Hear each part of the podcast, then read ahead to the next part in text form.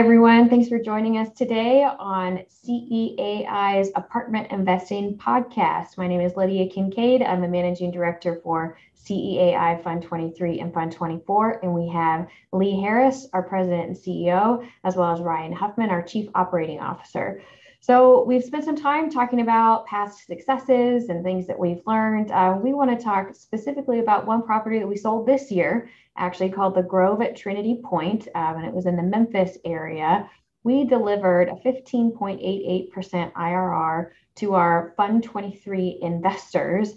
Um, but for this episode, to take a little bit different spin on things, we're going to talk about some lessons learned, some things that we did well, some things that maybe we could have done differently um, to deliver an even higher return next time around for our investors. Um, so maybe Ryan, if you could start talking about the Grove as a property, um, what we liked about it from the beginning, and why we were interested in acquiring it. Yeah, I'll absolutely do that. So, um, the Grove at Trinity Point was located in Cordova, Tennessee, which is actually a suburb of Memphis. Um, Lydia, you said Memphis. It's you know similar to anything Kansas City, be Overland Park, if you want to equate those. But it was 464 units, garden style community built in 1986. And, you know, Memphis actually has a great story. Um, it's, you know, number five best city to start a business by WalletHub. It's got 20% population growth over, over the last 14 years. And this kind of Cordova, it's also FedEx's headquarters, by the way. Um, so it's got a lot of positives going for it. And this kind of Cordova, Germantown, Collierville area um, is really the white collar high growth area of Memphis. And we liked the location. It was on a main thoroughfare, great unit count. It was our first entry into Memphis. So for us, having that 464 units was, was a great experience. And so our investment plan was an interior plan. Now, interestingly, when you're dealing with 80s product, you can't do everything, at least in our model. Um, and so we picked an interior plan here primarily. And so we had a $3,500 unit spend, 1.6 million plus to do unit interiors and, and lift rents by about $125 um, a month. So that was our investment thesis going in. Um, from a capital stack standpoint, I'm going to toss it to Lee to talk about some of these topics, but we of course did a loan assumption, which we've talked about in the past. That's been an area where we have been able to really see some value is by assuming in place loans. You get a bit of a discount on pricing. Um, and you know the loans are still in, in decent shape and have some runway. One of the things we added here, which we talked about in the last, but we'll hit it again for those of you that didn't see our last podcast, is we had a, a equity piece with Fundrise again, um, and that's a crowdfunder. So Lee, you want to take a couple minutes and just talk a little bit about the crowdfunding concept here and generally how it works, so we can kind of repeat what we th- talked about in the last one because this is only our second deal. We only did two deals with with crowdfunding so far. Yes, and the crowdfunding uh, trend has become quite pronounced in recent years. Fundrise was one of the early uh, entrants into that market space, uh, based in Washington D.C. Uh, in fact, I remember visiting them uh, early on uh, on Dupont Circle and in the upstairs of an old historic building, and I walked up those rickety steps, and uh, there in about 3,500 to 4,000 square feet were uh, tables and chairs and computer monitors. And a big dog that was uh, barking at me as I got to the top of the stairs. I think the dog must have been their security guard. Everybody had to have been under 30 years of age, and they were working the phones raising uh, co-investment equity uh, through, through the crowdfunding. And I believe at the time, their average check size may have been somewhere in the range of $3,500. And they were raising money from thousands and thousands of people, uh, accredited investors, uh, but uh, they were in the early stages of their corporate growth. And we were happy to partner with them. They had a, a, a structure where uh, you had to pay a certain uh, interest rate, and then a, a, component would also accrue. And Ryan, if I remember correctly, it, uh, it was a must pay of what nine and a half or ten percent, something like that, and an accrual of twelve or twelve and a half percent. Uh, and we always made sure we paid the full amount, the 12.5%. Now, that may sound like expensive capital, but if you think about it, uh, if your uh, return stops at 12.5%, uh, that leaves that much more money, that much more in, in the way of return that you can spread among your other investors. so while the, uh, the true equity capital is the most expensive capital in a, a stack like capital stack like this, uh, the preferred equity uh, that, that was provided by Fundrise was reasonably priced. Some might call it mezz equity, mezzanine equity, uh, but it was uh, an integral uh, part of our of our capital stack. And was that about five million dollars, Ryan? I can't remember the three point seven five on this. Three point five on Sandtown, but three point seven five here. Okay. So anyway, that was uh, a piece of, of the stack. We also had um, a another tenants in common. We had friends that had sold a portfolio of properties that uh, needed a 1031 exchange, and we were able to accommodate them through an undivided tenants in common interest. It was, I, again, I think in the 17, 18, 19% range in, of, of the total ownership package.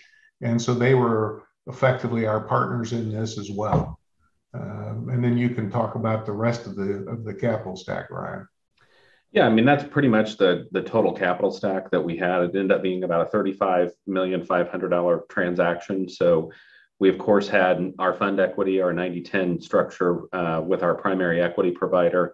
Um, that all came out to be roughly about 20% of the equity, which in addition to the TIC equity and the the fundrise piece um, made for a pretty attractive capital stack. And, you know, this was a deal that, you know, I always say there's home runs, which everybody has, and then sometimes you have to take a base hit. And Grove for us was we classify as a base hit. It produced a good return, um, but it also just frankly didn't perform to our expectations. And there's a number of lessons that we learned along the way that have helped us refine our process even more over time so that we can can do that so what what happened here well we got into it and even though they had tested the upgrades on the property um, they hadn't been widespread and so one of the first things we discovered was that a widespread renovation plan here we weren't getting the kind of pop we thought we were going to be able to command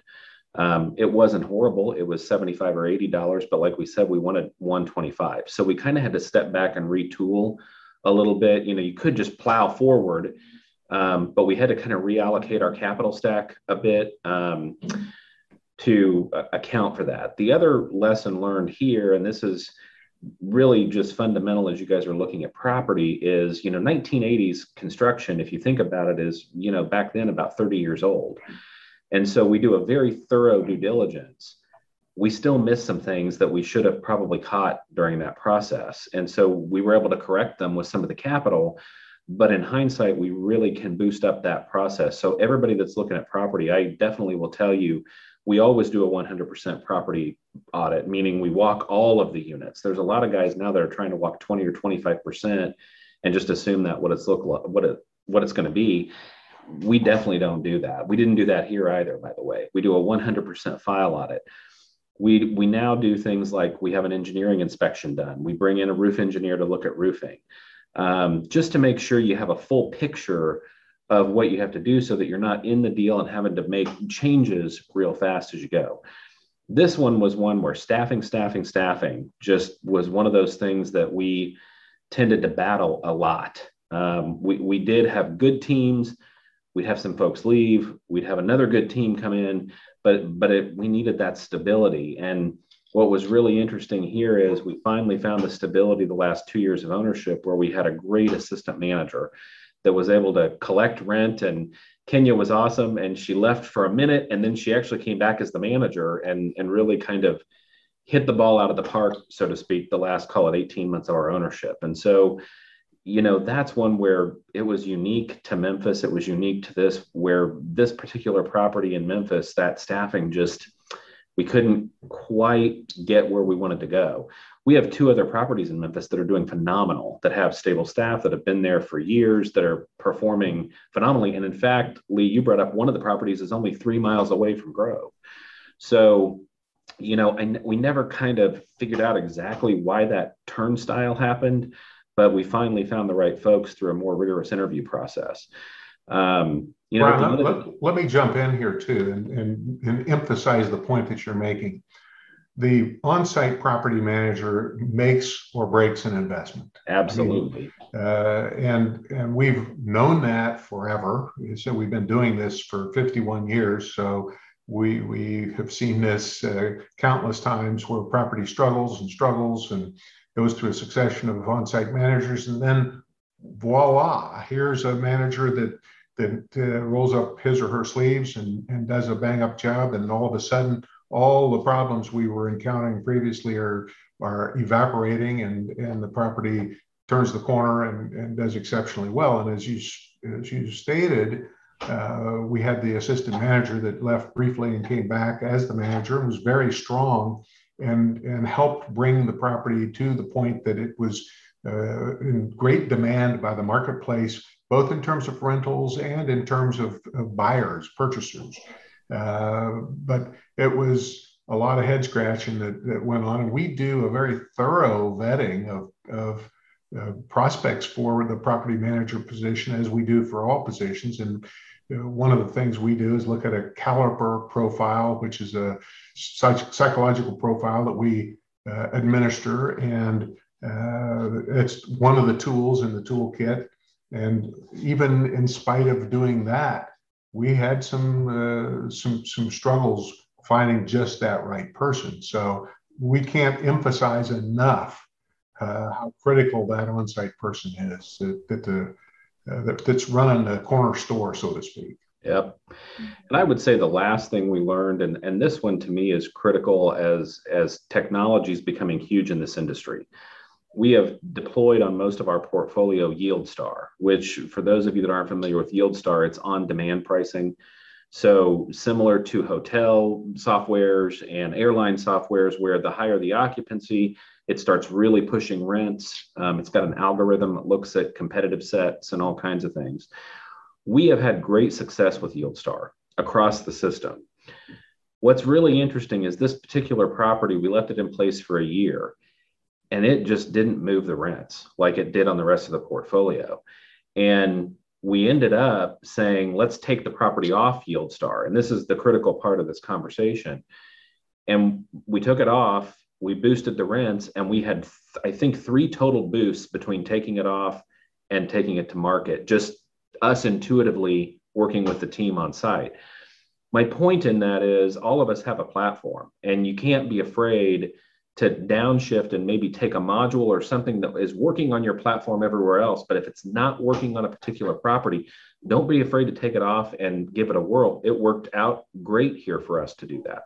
That's not a knock against YieldStar, whether it was the property, whether it was the submarket.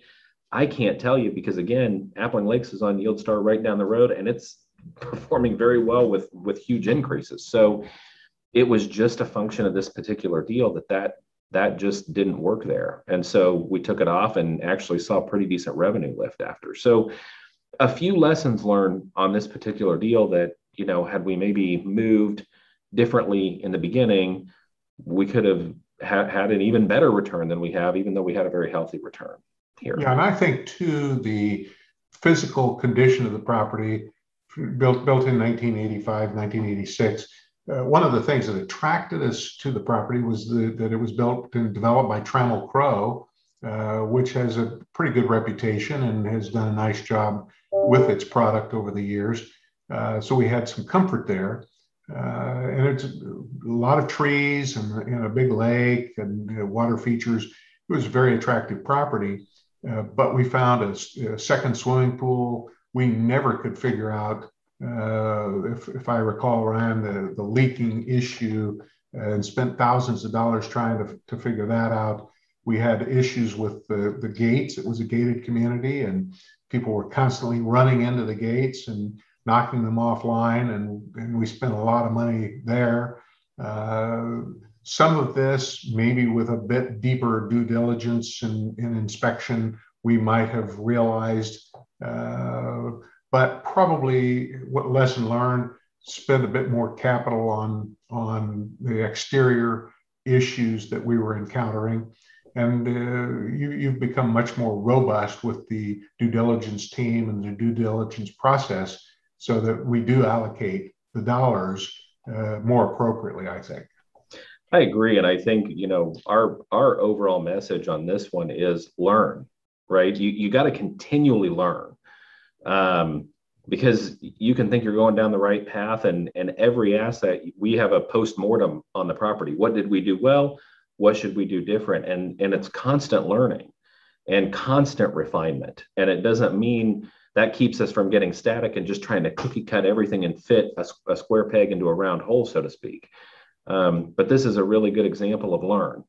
Learn from what happened and bob and weave, and you can still produce a good return and get the base hit by learning what through the asset what you're doing, right and wrong.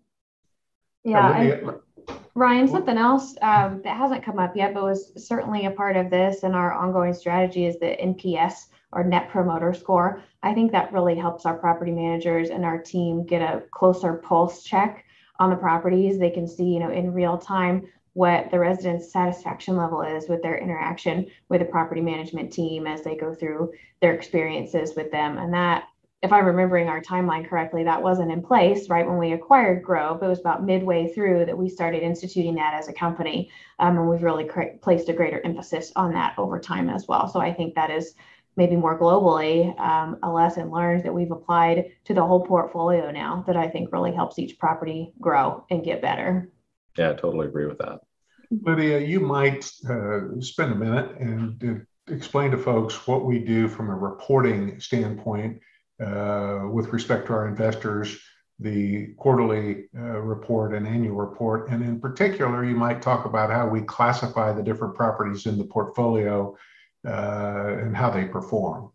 Sure. So each quarter, we send our investors um, a report that's pretty robust. We look at each property individually, but we also provide a bigger picture of what's going on in the market or the portfolio as a whole. But Lee mentioned the different categories. We have three categories that we place properties in. We have the top category, exceeding expectations, and then meeting expectations is that middle ground where the property is performing as expected, um, and then lagging. And um, we do put properties in that lagging category. We want to be transparent with our investors when properties are behind plan and why and what we've put in place to make improvements. Um, it's always nice to see those properties improve though and go from lagging to meeting expectations to exceeding expectations. So that's always great, I know, for investors to see and for us to see with the team here.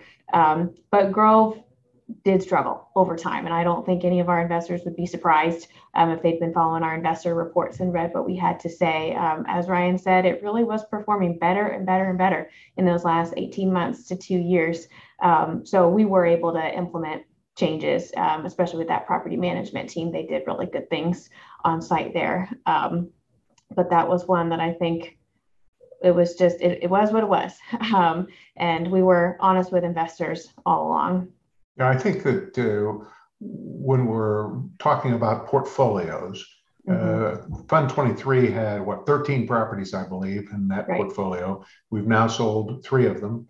Right. Um, and we always know we're going to have some that outperform. We're going to have a good chunk of them that perform just exactly the way we had hoped. And there'll be a laggard or two. And uh, somebody might say, well, at a 15.88% uh, return to the investors, how would you consider that to be a laggard? And we set very high standards. And in this particular case, we had higher expectations for this asset. By no means is, is this a failure. I mean, I don't want this to be a Debbie Downer kind of podcast. Uh, we're being transparent here, and we wish we would have done better but by any standard, 15.88, almost 16% is a good, good, uh, good return for for the investment capital that uh, was deployed. But still, uh, we thought that it would be a good idea today to to share uh, a, a, current experience that we had where, where we wish that uh, we could have uh, put this property in the exceeding expectation category. But you're right, Lee, this ended up being still a great return for our investors. Um, but we do set high standards and we're constantly looking for ways to improve. So, with that, as always, we appreciate you tuning in um, to this episode of our apartment investing podcast. Until next time, thanks.